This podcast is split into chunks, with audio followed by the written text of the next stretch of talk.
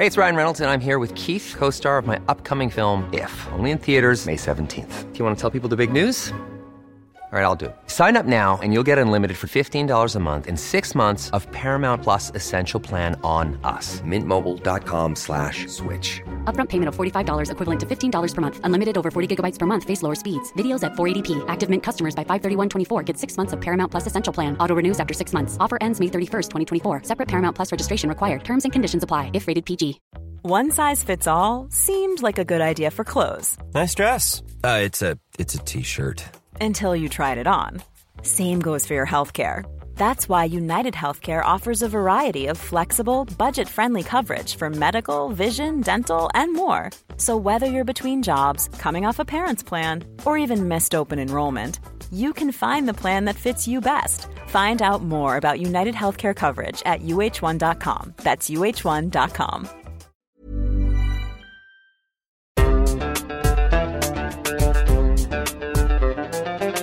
بودكاست صوت. مرحبا أنا محمود الخواجة من فريق صوت. لأنه كل شيء عم بتأجل لبعد العيد. ماخدين استراحة من حلقات المستجد. وإلى ذلك الحين حابين نسمعكم إحدى مقالات صفحات صوت من كتابة رضا حريري لموقع حبر.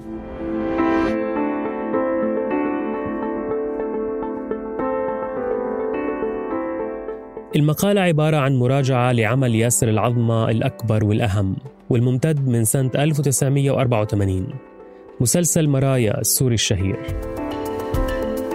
بيتنقل فينا الكاتب عبر مختلف مراحل تطور هذا المسلسل من بداياته مع محاولة فهم ما يريد العظمة تقديمه من خلال مرايا رغم قلة ظهوره إعلامياً. باختصار يبدو المسلسل كما لو إنه معرض هزلي. لعالم مظلم مسدود الأفق لا تقف الدولة فيه عند حد وتتحكم في نواحي حياة المواطنين الترفيهية والاستهلاكية والاجتماعية والسياسية وغيرها زي ما بيحكي الكاتب. قبل ما أترككم مع المقالة بحب أنوه إنه تركنا لكم رابط بالوصف. بإمكانكم تفوتوا عليه لتتعرفوا أكثر على خدمة صفحات صوت وكيفية الاشتراك فيها. كمان تابعونا كل أحد للاستماع لحلقة جديدة من بودكاست المستجد بالإضافة إلى فقرتنا المصغرة المستجد جدا كل أربعاء. بتمنى لكم استماع ممتع. صفحات صوت تقدم مرايا سوريا المعاصرة. رحلة في كوابيس ياسر العظمة الناشر موقع حبر. لرضا حريري.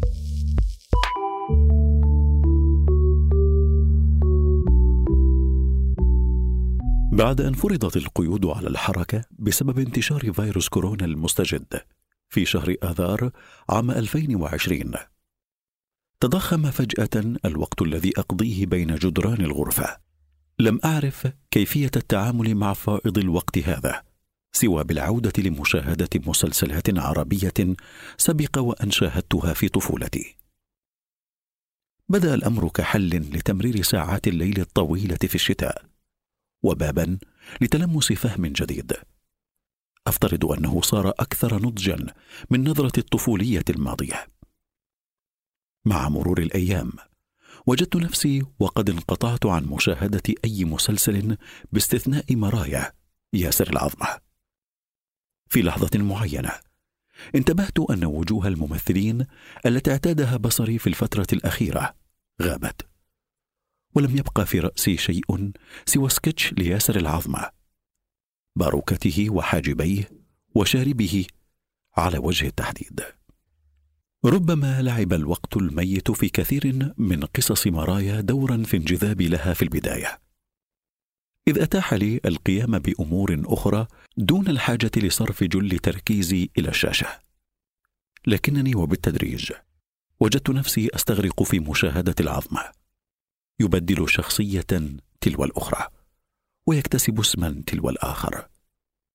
يرتقي إلى القمة في لحظة، ويهوي إلى قعر البؤس في لحظة أخرى. ويتقمص في كل قصة صوتا ولهجة وحركة مختلفة مثلما يجر سراب الصحراء التائهين للاستسلام لغواية الكثبان.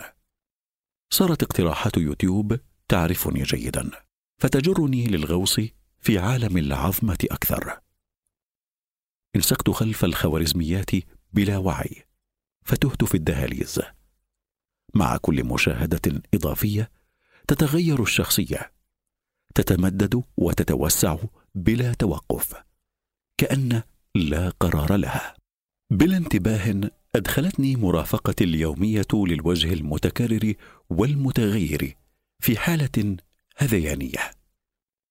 لا أفكر في شيء غير مرايا وأستعين بالأحاديث المطولة عنها مع رفاقي لتفكيك شفرة افترضت وجودها. وفي لحظة تجل أو هلوسة انفتحت أمام عيني بوابة عبرت منها إلى ما عرفت أنه عالم ياسر العظمة. وعندما رجعت اعتقدت أنني أدركت كل شيء عن شخصيته.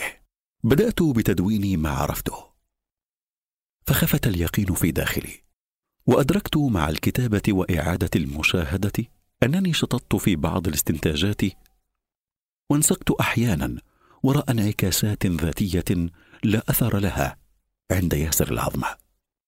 لذلك حرصت خلال كتابة هذا المقال على استبعاد أي فكرة أو رأي. ما لم أجد مثالا أو دليلا يمكن ملاحظته ورؤيته في قصص مرايا نفسها.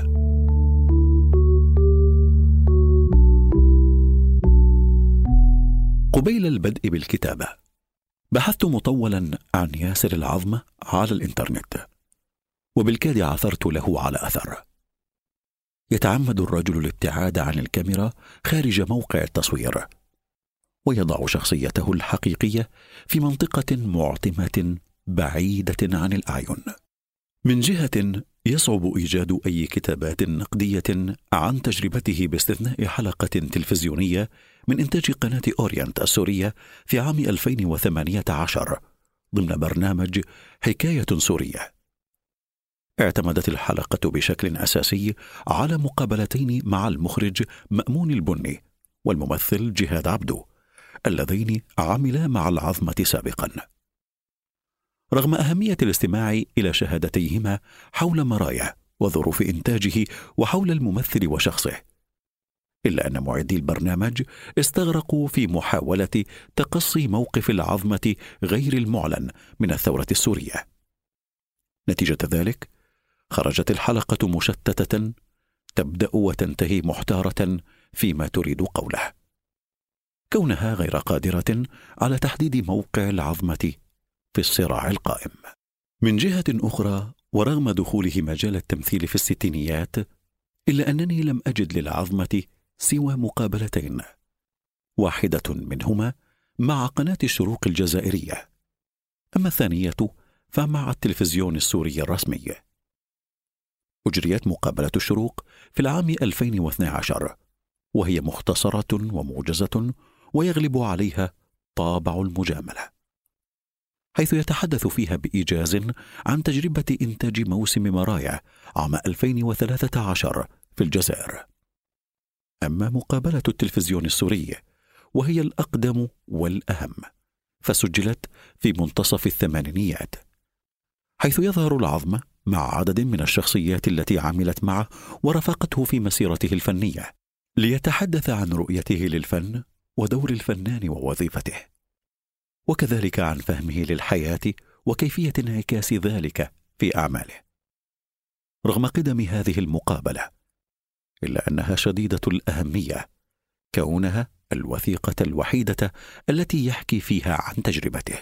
في هذه المقابلة يرد ياسر العظم غيابه عن الصحافة إلى حقيقة أنه يقول ما يريد قوله عبر اعماله خلق الممثل مرايا كما يدل الاسم كانعكاس للواقع الذي يعيشه. هنا يختار بنفسه القصص وفريق العمل والممثلين ويؤدي بنفسه أدوار البطولة المختلفة. وبالتالي لربما أمكننا القول إن مرايا انعكاس لشخص ياسر العظمة وأفكاره ورؤيته ومواقفه. وأقوى ما أعان على احتمال الحياة وهمومها الثقال وأعبائها الثقيلة أيوة. هو الضحك. انتجت أجزاء عديدة من البرنامج. وامتد عرضه لسنوات طويلة. تناول فيها العظم المواضيع نفسها مستعينا بطاقم شبه ثابت من الممثلين. هذه الصفات حولت مرايا من مجرد مسلسل إلى عالم موازن يملك خصائص مميزة ومنطقا خاصا لمجرى الأمور فيه حيث تقوم في داخله أشكال مختلفة من العلاقات والبنى الاجتماعية.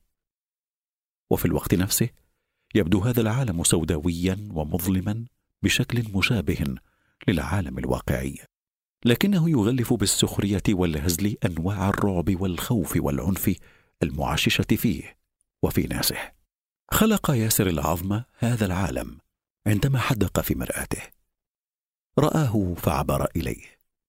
هناك أدرك سريعا أنه وإن كان خلق هذا العالم فهو لا يملك حرية مطلقة فيه. فالرقابة هنا أيضا. وكذلك المخابرات والدولة والجيران وزملاء العمل والأقارب والأصدقاء. في الوقت نفسه اكتشف أنه كخالق يمتلك القدرة على التقمص والحلول. فراح ينتقل من شخصية إلى أخرى ومن وعاء إلى آخر مشكلا كل واحد منها على مزاجه. معطيا إياها طباعا ولهجات وسلوكيات مختلفة ليصرح ويلمح من خلالها عما يجول بخاطره. في رحلته الطويلة بين هذه الشخصيات رسم العظم للمشاهدين ملامح لواقع مرعب يغدو فيه كل آخر جحيما لا يمكن للفرد النجاة منه. منذ العام 1984 وحتى اليوم أنتج من مرايا ثمانية عشر جزءا. وأثناء كتابة هذا المقال في أكتوبر تشرين الأول من عام 2020 أعلن ياسر العظمة عبر صفحته الرسمية على فيسبوك أنه يحضر لعمل تلفزيوني جديد للموسم الرمضاني المقبل دون أن يفصح عما إذا كان المنتج القادم استمرارا لمرايا أم لا؟ على كل حال لن أتبع التسلسل الزمني للإنتاج في استعراضي للسلسلة بل سأتعامل معها ككل واحد لتضييق عينة البحث ركزت اهتمامي ومشاهداتي على الحلقات التي أنتجت بين عامي 97 و2003 وذلك لاعتقادي الشخصي بأن الأجزاء التي أنتجت في هذه الفترة على التفاوت في المستوى بينها هي الأفضل بين إنتاج العظمة. في النهاية لا أدعي في المكتوب أدناه أن روايتي لسيرة ياسر العظمة في مرايا هي الرواية الحقيقية أو الوحيدة، بل أقدمها كمدخل معقول وممكن لفهم هذا العالم وموقع الفرد فيه.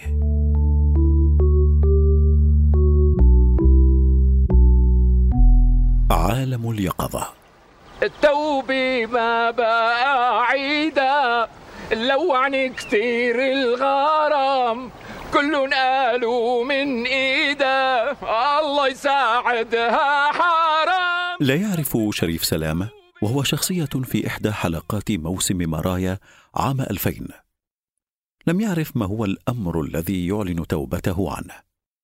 لكنه لا يجد أنسب من كلمات أغنية نجوى كرم لينشدها بصوته المزعج تعبيرا عن ندمه ندمه لمجرد وجوده.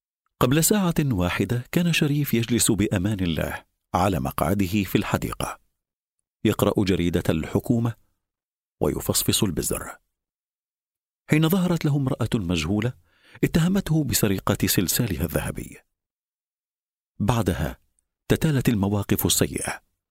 شد من ثيابه وتلقى لكمة مباشرة في عينه اليسرى مع سلسلة من الإهانات والشتائم. وانقلب الوسيط بينه وبين المدعين عليه إلى جانبهم. ثم ظهرت امرأة تتهمه بسرقة حقيبة يد شقيقتها بهيجة. وفي النهاية وصل الضابط لينبئ الجميع بأن هذا الرجل ليس لصا وحسب بل مجرما وقاتلا وسفاحا.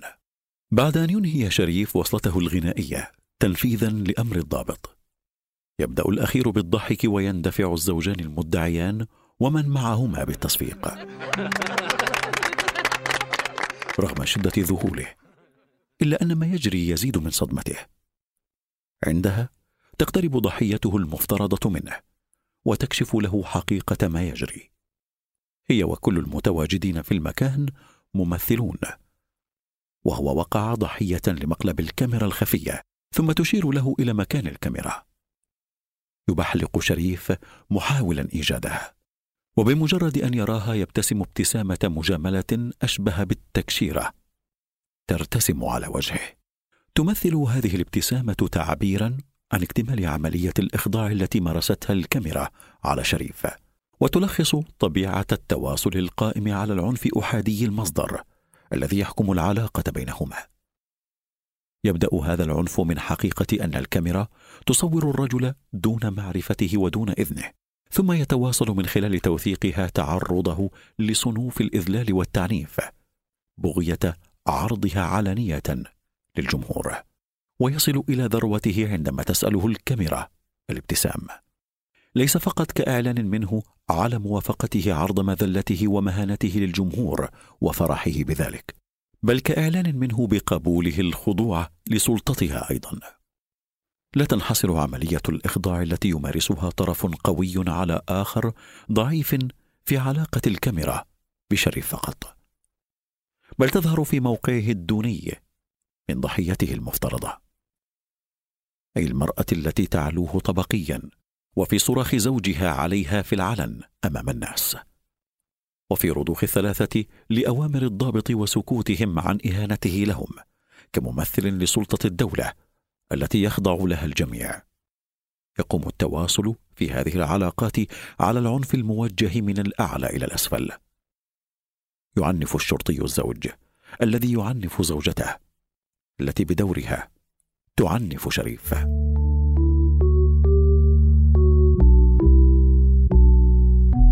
تسود آلية تلقي العنف من الأعلى وتصديره إلى الأسفل عالم مرايا بأسره. وهي الناظم لكل العلاقات القائمة فيه. في مجتمع كهذا لا يعود رأس المال المادي أو الثقافي أو المهني هو ما يحدد موقع الفرد في هرمية المجتمع. بل ما منحته إياه الدولة من رأس مال سلطوي والذي يعبر عنه بممارسات العنف تجاه من يملكون رأس مال سلطويا أقل.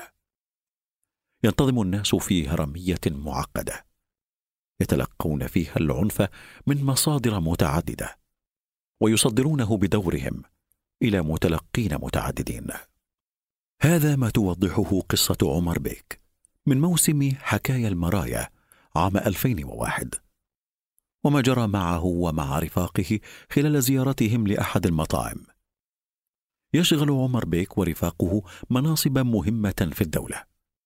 يملك كل واحد فيهم اسطولا من السيارات وعشرات العقارات ويعمل تحت إمرتهم عدد كبير من عناصر الحماية والأمن. يلتقي الأصدقاء ويتبادلون حكاياتهم الطريفة حول العقوبات الأكثر اذلالا التي أنزلوها بعناصرهم مثل تنظيف السيارة بفرشيات الأسنان وتشذيب العشب بملاقط الشعر. يضحك الأربعة فرحا بسلطتهم التي تخولهم فعل ما يشاءون. وتنفتح شهيتهم للذهاب لتناول الغداء في الخارج. منذ لحظة وصولهم إلى المطعم يبدأ عمر بيك وأصدقاؤه بالتسلط على الناس. يسطون على موقف لسياراتهم. ومن ثم يجبرون مدير المطعم على إعطائهم طاولة مشغولة. بالنسبة إليهم القيام بذلك ضروري لأن الناس ما بيجوا إلا هيك كما يقول أحدهم. وهيك تعني قهرهم وتحقيرهم. الطاوله مشغوله وعليها سواح اجانب يعني كلكم نظر مو حلو نغيرهم الطاولة بلا سبب. شلون يعني بلا سبب؟ نحن بدنا نقعد عليها. في أهم من هيك سبب؟ يلا يا ابني فضي طاولة بسرعة. قوام. لكن تضرب بها الراس يواصل الرباعي على المنوال نفسه. وبينما يزجون الوقت بالضحك والكلام في انتظار أن ينزل الطعام على طاولتهم. يدخل رجل مخيف الهيئة مع عناصره إلى المطعم ثم يشير إلى طاولتهم معلنا أنه يريد الجلوس عليها.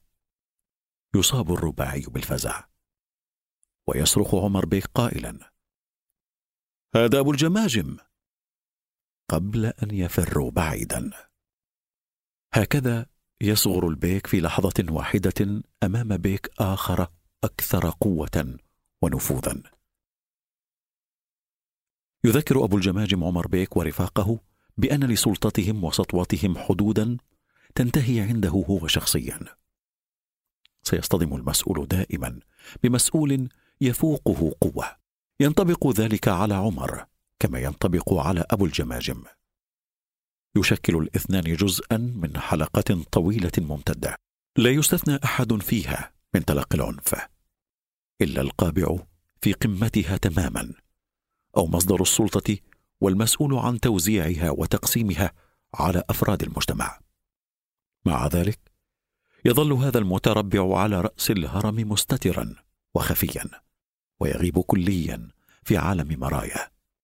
بما في ذلك صورته التي تلازم عادة جدران المكاتب الحكومية. Life is full of awesome what ifs, and some not so much, like unexpected medical costs. That's why United Healthcare provides Health Protector Guard fixed indemnity insurance plans to supplement your primary plan and help manage out of pocket costs. Learn more at uh1.com. There's never been a faster or easier way to start your weight loss journey than with PlushCare. PlushCare accepts most insurance plans and gives you online access to board-certified physicians who can prescribe FDA-approved weight loss medications like Wigovi and Zepbound for those who qualify. Take charge of your health and speak with a board-certified physician about a weight loss plan that's right for you. Get started today at plushcare.com slash weight loss. That's plushcare.com slash weight loss. plushcare.com slash weight loss. من حين الى اخر يحدث أن يحاول البعض أن يترقى في الهرم. عبر ادعاء امتلاك رأس مال سلطوي يتيح الحصول على مغانم أكبر. يصحو فؤاد وهو موظف من الدرجة الثالثة في مصلحة المياه كمثال ناجح للتحايل على النظام. يتجول الرجل مرتديا بذلة رسمية طوال الوقت. ينظر للناس بازدراء ويحدثهم باحتقار. في إحدى حلقات موسم مرايا عام 97 وحين يجيء قريبه عصام في زيارة من اللاذقية يفاجأ بالسطوة التي يملكها فؤاد أينما حل. في المطعم وفي الدائرة الحكومية وحتى في سيارة الأجرة. يحسم فؤاد أي مشاجرة لصالحه ويخضع كل خصم محتمل بحركة واحدة فقط. يسحب من جيبه بطاقة وهو يقول بازدراء شكلك ما عرفتني يا ابني. يحير ذلك عصام ويلح بالسؤال عن سر هذه البطاقة. ثم تتضاعف حيرته عندما يكتشف أنها مجرد بطاقة اشتراك في المسبح. عندها يتدخل فؤاد ليشرح الأمر. ليس لنوع البطاقة أي أهمية بحسب الأخيرة فما يصنع الفارق هو سلوك حاملها. عندما يعبي مركزه وعندما يحكي مع الناس من فوق ومن رؤوس المناخير. لن يجرؤ هؤلاء على مجرد النظر إلى البطاقة وبالتالي يخضعون ظنا منهم أنه مسؤول أمني أو سياسي. أو شخصية مهمة. يعني أنا لما بكون لابس طقم وجرافي ومعبي مركزي منيح وعم أحكي مع الناس من فوق من روس مناخيري يعني بسرق الجو وبلفت انتباه الناس. ولما بطالع البطاقة ما حدا بدقق فيها أو ما حدا بيطلع فيها أصلا. ترتبط أهمية الفرد هنا بما يملكه من سلطة يمنحها له انتسابه إلى جهاز الدولة وهي راعية العنف ومصدره. عند افتقاده لهذه السلطة يكفي الفرد الإيحاء بامتلاكها ليحصل على ما يريده. يفهم فؤاد ذلك جيدا فلا يدعي ابدا صفة أمنية أو رسمية بل يوحي عبر سلوكه بذلك. على الرغم من فهمه الدقيق للآلية التي تسير فيها الأمور إلا أن فؤاد ينكر معرفته سبب خوف الناس من الدولة وهو ما سيدركه رجل آخر ينتمي إلى طبقة الموظفين.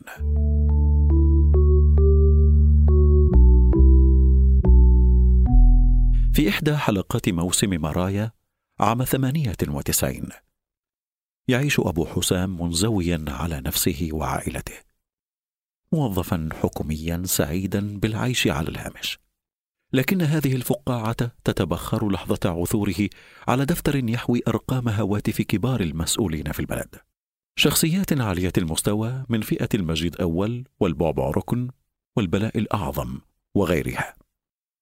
يفقد الرجل صوابه ويعلن أن ساعة رحيله أزفت. إذ لا شك أن رجال المخابرات قد عرفوا بامتلاكه دفترا من هذا النوع وهم في الطريق للقبض عليه. يعرف أبو حسام أن مجرد معرفته بأرقام هواتف مسؤولين مهمين تعد تجاوزا خطيرا لموقعه في الهرمية الاجتماعية وهو تجاوز لا بد سيعاقب عليه. قوم نام هلا وارتاح لك شوي والصباح رباح. فكرك رح يجيني نوم اقرا قل والله أحد وايه الكرسي سبع مرات. وغمض عيونك وبإذن الله رح تنام وترتاح. معك حق مو معقولة لازم نملي شوي. انهد بدني هد. بعد ليلة عصيبة يجافيه فيها النوم يكتشف أبو حسام أخيرا أن الدفتر يعود لصديقه سعيد. فيلومه على الرعب الذي سببه له. يهزأ الأخير بكلامه. ويخبره أن لهذا الدفتر مفعول الحجاب والرقية. أو حتى يمكن اعتباره تأمينا ضد الأخطار. بحسب تجربته يهاب عناصر الأجهزة الأمنية والشرطة أسماء كبار المسؤولين ويرتعدون خوفا منهم. حالهم في ذلك حال المواطنين العاديين. وهم بالتالي لن يجرؤوا ابدا. على سؤال حامل الدفتر عما إذا كان يعرف هؤلاء المسؤولين أم لا؟ من جهة أخرى يحصل حامله على إحساس مزيف بالقوة. ينطلق سعيد من فكرة فؤاد نفسها. الإيحاء بالسلطة والارتباط بمصدرها بغية تجنب عنفها في حالة الأول والكسب من خلالها في حالة الثاني. بعد اقتناعه بأهمية الدفتر ينسخ أبو حسام الأرقام عن دفتر رفيقه ويمضي إلى الشارع ممتلئا بطمأنينة لا تفارقه. حتى بعد القبض عليه إثر مشاجرة لا علاقة له فيها. في غرفة التحقيق يتفاجأ الشرطي بامتلاك مواطن مثله رقم هاتف المجيد أول عبد المجيد. فيدعي أبو حسام وجود قرابة بينهما. عندها يبتسم المحقق فيبادره أبو حسام الابتسامه موقنا باقتراب الفرج قبل أن يتفاجأ بأخذ العناصر له إلى الفرع تسعة تسعة تسعة فرع المخابرات الأكثر شهرة في مرايا ليلتحق بالمجيد أول الموقوف بجرم الاختلاس. يحترق أبو حسام بنار السلطة لمجرد ادعائه وجود علاقة تربطه بأصحابها. وهو ينجر إلى ذلك رغم معرفته المسبقة بأن أي احتكاك بها سيسبب له المشاكل. بشكل معاكس وفي حلقة من حديث المرايا عام 2002 يقرن المهندس الحكومي صبحي هذه المعرفة المسبقة بالفعل لكن ذلك لن يكون كافيا للنجاة من العنف.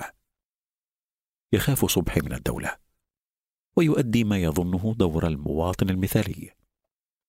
يتجنب التذمر والاعتراض على المشاكل الحياتية ويمتنع عن مشاهدة البرامج السياسية. وهو إلى ذلك يخاف من مجرد الاستماع لأي إهانة أو تشكيك بحق أي مسؤول علت رتبته أم انخفضت. لكن الناس لا يتركون الرجل في حاله. ويصرون على تحويل أيامه كلها إلى جهاد وكفاح متواصل. فيندفع كل واحد منهم لإعطاء رأيه بالوضع وللإدلاء بدلوه. الزوجة والجار وركاب الميكروباص وسائق التاكسي وزملاء العمل. حتى عندما يقرر صبحي أن يروق رأسه بنفس أرجيلة في المقهى يتفاجأ بشابين يتعرضان بسيادة الباشق وفساده. فتخرب جلسته ويخرج غاضبا ليتلقفه عناصر الشرطة والمخابرات. في التحقيق يخبره الضابط بدقة وتفصيل عن كل ما سمعه في يومه من انتقادات وإساءات للدولة ويعلن أن سكوته عنها هو تهرب من المسؤولية. فكل مواطن غيور على مصلحات البلد يجب أن يكون بوقا في وجه المتشككين والمسيئين. بالتالي تصير بلبصة عيون رجلي المقهى واجبا قصر عنه صبح المتخاذل مما يوجب تأديبه على أيدي العناصر. نزلوا الباشمهندس لتحت وعلموه كيف يرد مرة ثانية ويدافع عن سمعة البلد وعن مصالح الأمة ومكتسبات الجماهير. يلا. طولوا بالكم يا سيدنا. طولوا بالكم والله ما عملت شيء. فسع على القصة. هي سكتنا وصار فينا هيك. كيفنا كان لو حكينا؟ في زيارته التالية إلى المقهى. يصادف صبحي نفس الشابين يتعرضان للمسؤول الكاسر.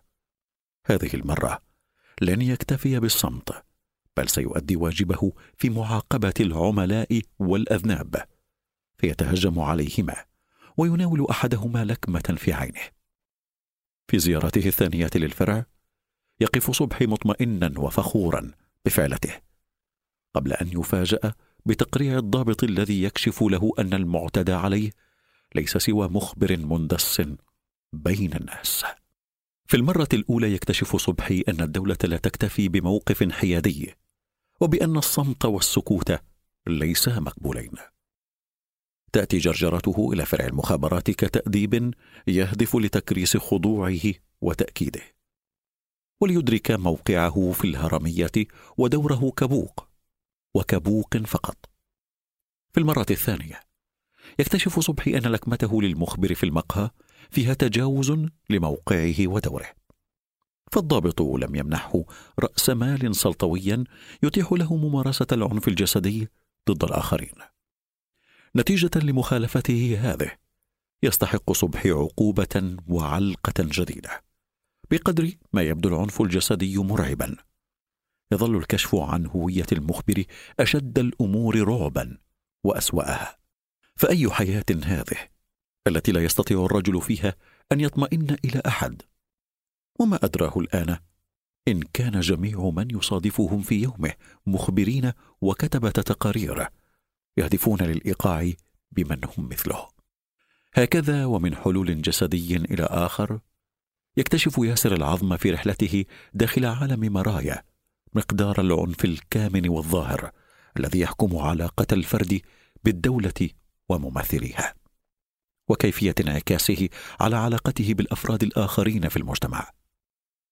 تكرس الدولة القوة والعنف كمرجعية قيمية وحيدة في المجتمع وتعمل تبعا لذلك على تقسيم الناس في هرمية تتيح لها إخضاعهم والسيطرة عليهم.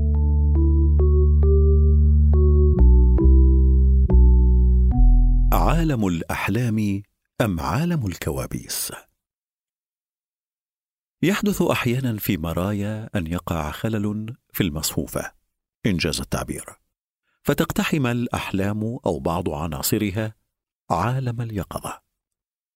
أحيانا يبدو الفرد محصورا في إطار مكاني ضيق ومغلق تدور فيه جميع الأحداث. وأحيانا تتخذ الشخصيات قرارات تفتقد للحد الأدنى من المنطق في عالمنا العادي. ومن وقت لآخر تواجه مواقف أشد غرابة وعبثية لتكون حقيقة. ثمة أمثلة عديدة على ذلك.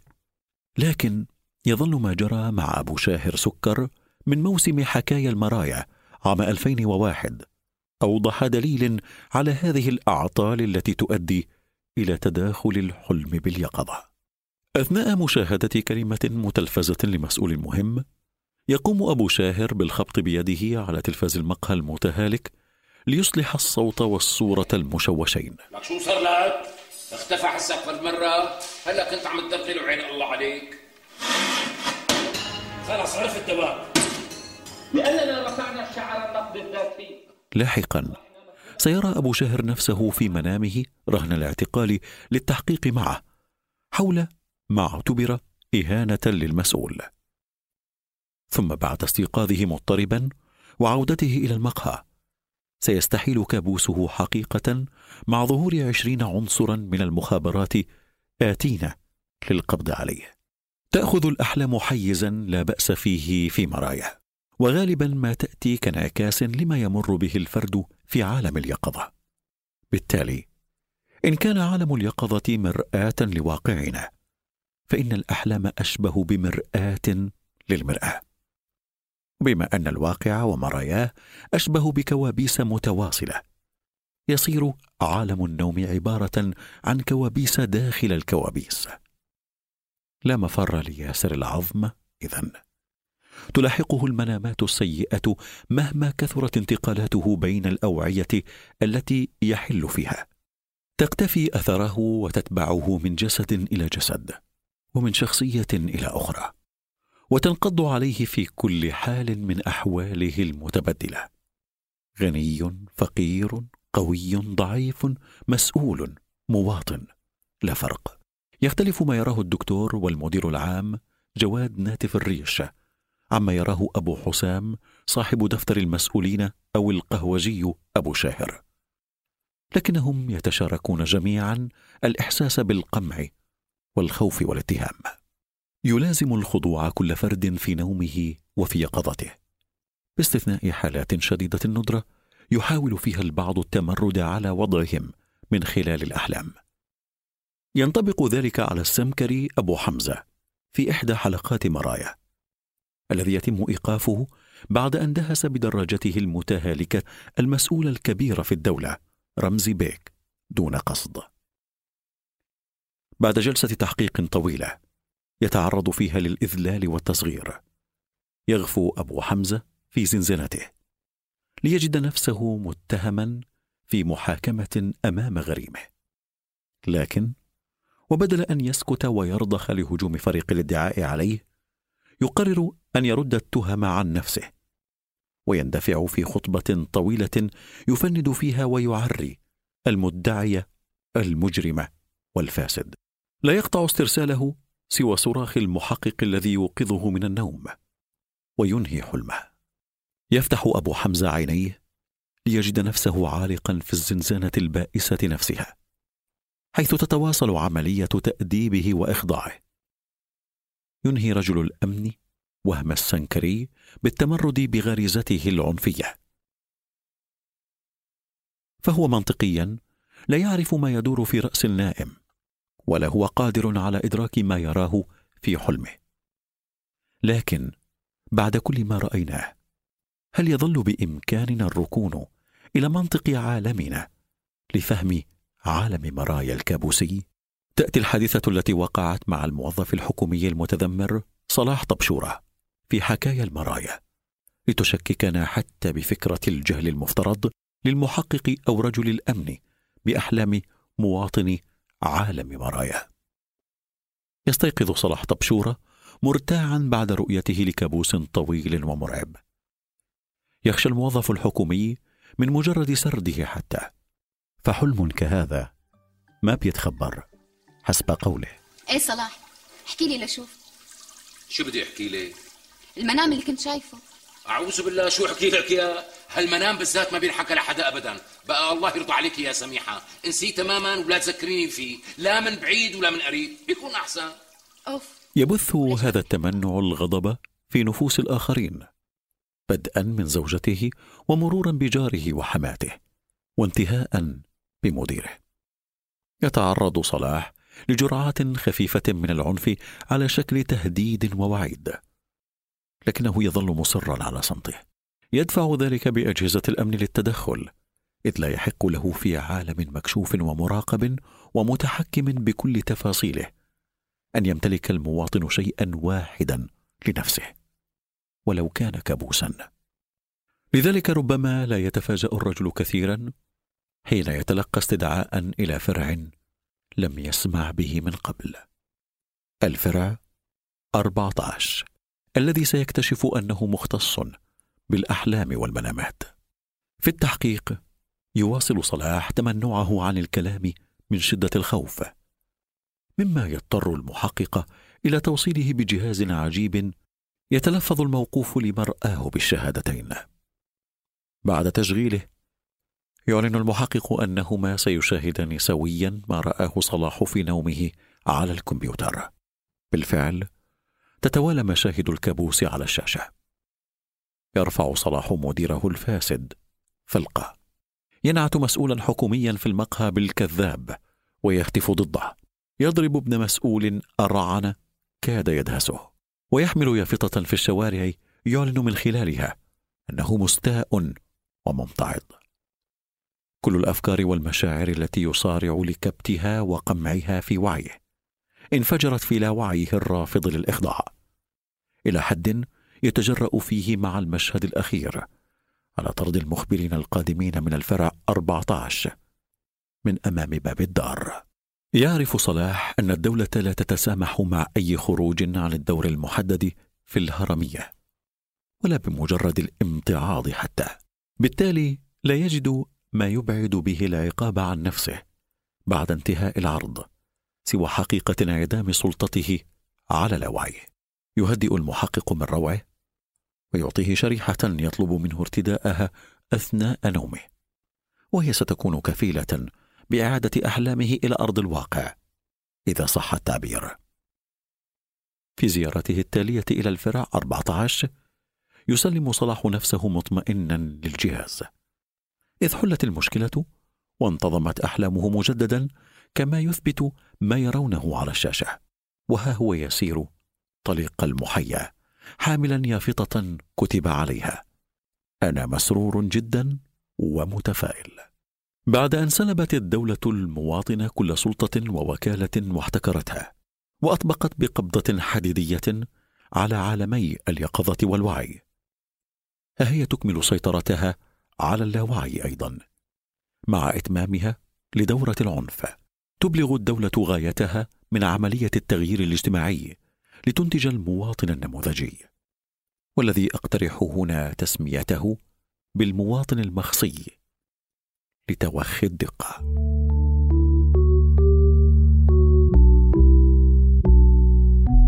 المواطن المخصي. لعل ندرة الأطفال في عالم مرايا أحد الأدلة المباشرة على حالة الإخصاء السائدة فيه. في غالب الأحيان تمتلك الأوعية التي يحل فيها ياسر العظم زوجة وأقارب ورؤساء وزملاء عمل أي محيطا اجتماعيا إلا أنها لا تمتلك أولادا. حتى في المرات التي يكن الرجل فيها بأبو فلان أو أبو علان وهي كثيرة. يندر الحضور الجسدي أو حتى المعنوي لهؤلاء الأبناء المفترضين. من جهة ثانية يحتكم الأفراد في عالم مرايا لتوزيع جندري تقليدي للأدوار بين الرجل والمرأة. يقع على عاتق الأول مسؤولية الخروج من البيت وتأمين المعيشة. فيما تنحصر حياة الثانية داخل البيت وشؤونه اليومية. لكن الرجل ونتيجة تعرضه في كل مرة يعبر فيها باب البيت إلى الشارع لمختلف أشكال الإذلال والإخضاع. يعود إلى منزله وقد هشمت صورته عن نفسه التي تشكل ذكورته عنصرا اساسيا من عناصرها. وبالتالي لا يعود قادرا على مجاراه التوقعات منه كذكر ولا القدرة على تحمل الأعباء التي يفترض به تحملها كرب منزل. في معظم الأحيان يؤدي ذلك إلى اختلال في الوضع الأساسي لعلاقة الرجل بامرأته. يخسر على إثره سلطته وقوامته عليها. في حالة أبو عادل في واحدة من حلقات مرايا عام 99 تنقلب الأدوار بينه وبين زوجته بالكامل. لا تكتفي أم عادل بكسر كلمته أو الاستهزاء به على سبيل المثال بل تلاحقه بالإهانات والأوامر طوال اليوم وتجبره على إنجاز الأعمال المنزلية بالكامل كالتنظيف والطبخ وتجهيز الأرجيلة. حتى عندما يهرب إلى المقهى الذي يقدم فيه نفسه باسم سوسو السفاح المجرم الخطير. تلحق به إلى هناك وتجره من أذنه أمام الرجال في المقهى من دون أي اعتبار لصورته. إذا كان سوسو السفاح يحاول الإيحاء بالقوة للتغطية على فقدانه لذكورته فإن عصام وهو شخصية من حلقة أخرى يتعامل مع وضعية مشابهة عبر إنكار وجودها من الأساس. كغيره من المواطنين تعرض عصام للتعنيف والإخضاع المتواصلين منذ الصغر. أدى ذلك إلى فقدانه شيئا من الهيئة الذكورية التقليدية التي يمثلها سوس السفاح. فهو يصفف شعره إلى اليمين ويمسده بيده طوال الوقت ويتحدث بصوت رفيع تغلب عليه النبره الاعتذارية. إذا أنا الرجال واللي ناتع شوارب هالسمك سمكم واللي طولي صار طول الحورة. ما بطلع لحالي بالتاكسي. بقى شلون أنت المرأة الضعيفة ويلي تعتبر الضلع قاصر بالمجتمع؟ والله إذا في ضلع قاصر بهالمجتمع فهو أنت. أنا من جهتي إيه والله ما بخاف إلا من اللي خلقني. يا حبيبتي مين جاب سيرة الخوف؟ هذا اسمه حذر. مع مرور الوقت ونتيجة لما مر ويمر به. أصيب عصام بخوف مرضي. جعله مرتعبا من كل شيء أو أحد وفزعا من أي شكل من أشكال التواصل. يجفل عصام من رنين الهاتف ويتردد طويلا قبل الرد عليه. ويرتجف لمجرد أن جرس الباب قرع. شيئا فشيئا. يكثر من الإجازات المرضية وغير المدفوعة ليبقى في المنزل ويتجنب الخروج. يثير ذلك قلق زوجته ويغضبها في الآن نفسه لتجبره بالقوة وتحت الضغط على زيارة الطبيب النفسي. هناك ومع كل سؤال يوجه إليه عن مخاوفه يصر عصام على إنكارها. تغييره للطريق عند رؤيته للأستاذ الذي كان يضربه ليس سوى نوع من الاحترام والتبجيل للمعلم. أما تلبيته لطلبات زوجته التعجيزية فتعبير عن الحب والاهتمام. وكذلك الحال بالنسبة لتجنبه الحديث مع زملاء العمل فهو آت نتيجة حرصه على أوقات الدوام الثمينة. هكذا يواصل عصام حتى النهاية رفض قبول الخوف كسبب أوحد لكل سلوكياته. ليسأل في النهاية ليش الخوف؟ ويتابع مجيبا نفسه. ما في شي بخوف. أما أبو سلام الموظف في كافتيريا مؤسسة حكومية فهو رجل عاقر لا ينجب وبالتالي فإن شعوره بالإخصاء يأخذ شكلا ماديا حقيقيا مما يجعله أكثر حساسية تجاه عملية الإخضاع في محاولة لرد الاعتبار لذكورته المفقودة. يركض أبو سلام إلى غرفته ويغلق الباب في كل مرة يتعرض فيها للإهانة. يتخيل المعتدي أمامه في المرآة ويبدأ بتقريعه وتأديبه. مما يبث في نفسه إحساسا بالسكينة ويعينه على الاستمرار. إذا يختلف تمظهر الإخصاء والتعامل معه بين فرد وآخر وكذلك القدرة على التأقلم معه بكل الأحوال. يظل ما جرى مع راضي ملتاش التعبير الرمزي الأمثل عن حالة الإخصاء التي تحكم عالم مرايا والمسار المؤدي لها. يلخص اسم وكنية المهندس الحكومي الكثير عن حاله. فهو راض وملتاش أي ضعيف فاقد للسيطرة. يتعرض الرجل للكثير من المشاكل والأذية المقصودة وغير المقصودة. وفي كل مرة يسمع عبارات الاعتذار فيسكت ويرضى. توقع حماته ركوة القهوة الساخنة عليه. لا حول ولا قوة إلا بالله. وتصيبه مكنسة الجارة التي تلاحق ابنها. أخي! يبعث لي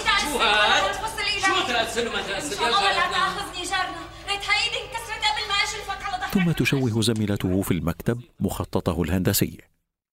وبعدها تسحب منه البعثة التدريبية في إيطاليا قبل أقل من أسبوع على موعدها لصالح أحد المدعومين. يزيد الأذى والظلم من حالة إلى أخرى. ومع ذلك يتواصل صمت راضي. لا تتوقف المشاكل هنا. إذ يرمى في السجن لاتهامه بجريمة اختلاس لم يرتكبها. بعد تبيان الخطأ وتلقيه اعتذارا آخر. يحس راضي عند عودته إلى المنزل بالتهاب في اللسان. ويقرر الطبيب إثر رؤيته أنه ورم يستوجب بتره خشية تفشيه. بالفعل يقص لسان الرجل تاركا إياه في حالة يرثى لها. يأتي بتر اللسان أشبه ببتر العضو الذكري. إذ يصير راضي عاجزا عن نطق معظم الحروف بشكل صحيح. ويملأه إحساس بالخزي والعار. الثولي الثاني يا ناهدة. شفتي شو عملوا فيه. ما عاد طلع معي حرف السين ولا بشكل من الأشكال. عندما تبين الفحوصات اللاحقة على العملية انعدام الحاجة إليها ينفجر راضي أخيرا في وجه اعتذار الطبيب ساخطا عليه وعلى كل من سبقه من معتذرين. يخرج راضي وقد أظلمت الدنيا في وجهه ليرتطم بالخطأ بمسؤول حكومي. فلا يجد مفرا من استعمال العبارة التي اعتاد سماعها. آسف يا سيدي آسف. لكن لن ينجو مع ذلك من علقة ساخنة على يدي عناصر الحماية. يأتي العقاب الأخير تأكيدا على تواصل عملية الإخضاع واستمراريتها. فحتى تعرضه الرمزي للإخصاء وخسارته لسانه لا يعد رضوخا وخضوعا كافيين للدولة. إذ سيدفعها لطلب المزيد في كل مرة إلى ما لا نهاية. في رحلته الطويلة والمستمرة في مرايا. يرسم ياسر العظمة ملامح عالم مظلم مسدود الأفق. لا تقف الدولة فيه عند حد وصولا إلى الإخصاء الكامل للمجتمع. هنا يجد العظمة نفسه مكشوفا أمام عنف متعدد المصادر ومحاصرا دون أي أمل بالنجاة. في وضع كهذا يظهر الجنون مهربا نهائيا ووحيدا للخلاص. أحيانا يفرض الجنون نفسه كما في حالة أبو الفوز الذي يدور بعربته في شوارع المدينة. وأحيانا يأتي طوعا كما في حالة أبو كعكة الذي يمضي إلى قرية نائية يدعي فيها فقدانه العقل. يلضيك تحت لا لا بين جنة ونار لا لا والدنيا مرار. في الحالتين يرفع التكليف عن الرجل فيتاح له فعل وقول ما يريده دون رادع إذ يضعه الجنون تلقائيا خارج هرمية المجتمع فيتحرر بشكل كلي من دوره في المنظومة القائمة وعلاقاتها. بمعنى آخر يصير الجنون بما يستلزمه من ثمن متمثل بتخلي الإنسان عن كل مظاهر الحياة العادية الإمكانية الوحيدة لتفادي الإخصاء وبتر اللسان. لكن مهلا هل يبدو هذا الحل مالوفا بشكل من الأشكال؟ دعونا نوسع الإطار قليلا ونبتعد عن المرآة لنرى المشهد كاملا. يتبدى لنا ياسر العظمه الذي أسر مسبقا أنه إنما يقول ما يفكره في عالمه المصور حصرا واقفا أمام مرآة كل المرايا. وها هو قرينه المنعكس أمامه. الكوميدي الذي يلبس ثوب بهلول حكيم معاصر يقفز من مرآة لأخرى ليقول ما يريد؟ كيفما يريد؟ وليس على المجنون حرج؟ يعني لساني طليق وفلتان وآخذ راحته على الآخر. بسب المختار ورئيس المخفر ويلي أكبر من هيك وما حدا بيحكي معي. بالعكس بيضحكوا. بقى شو بدك أحلى من هيك عيشة كان معكم من التقديم تامر لبد ومن فريق التحرير راشد البابلي وجنى قزاز هذا العمل من إنتاج صوت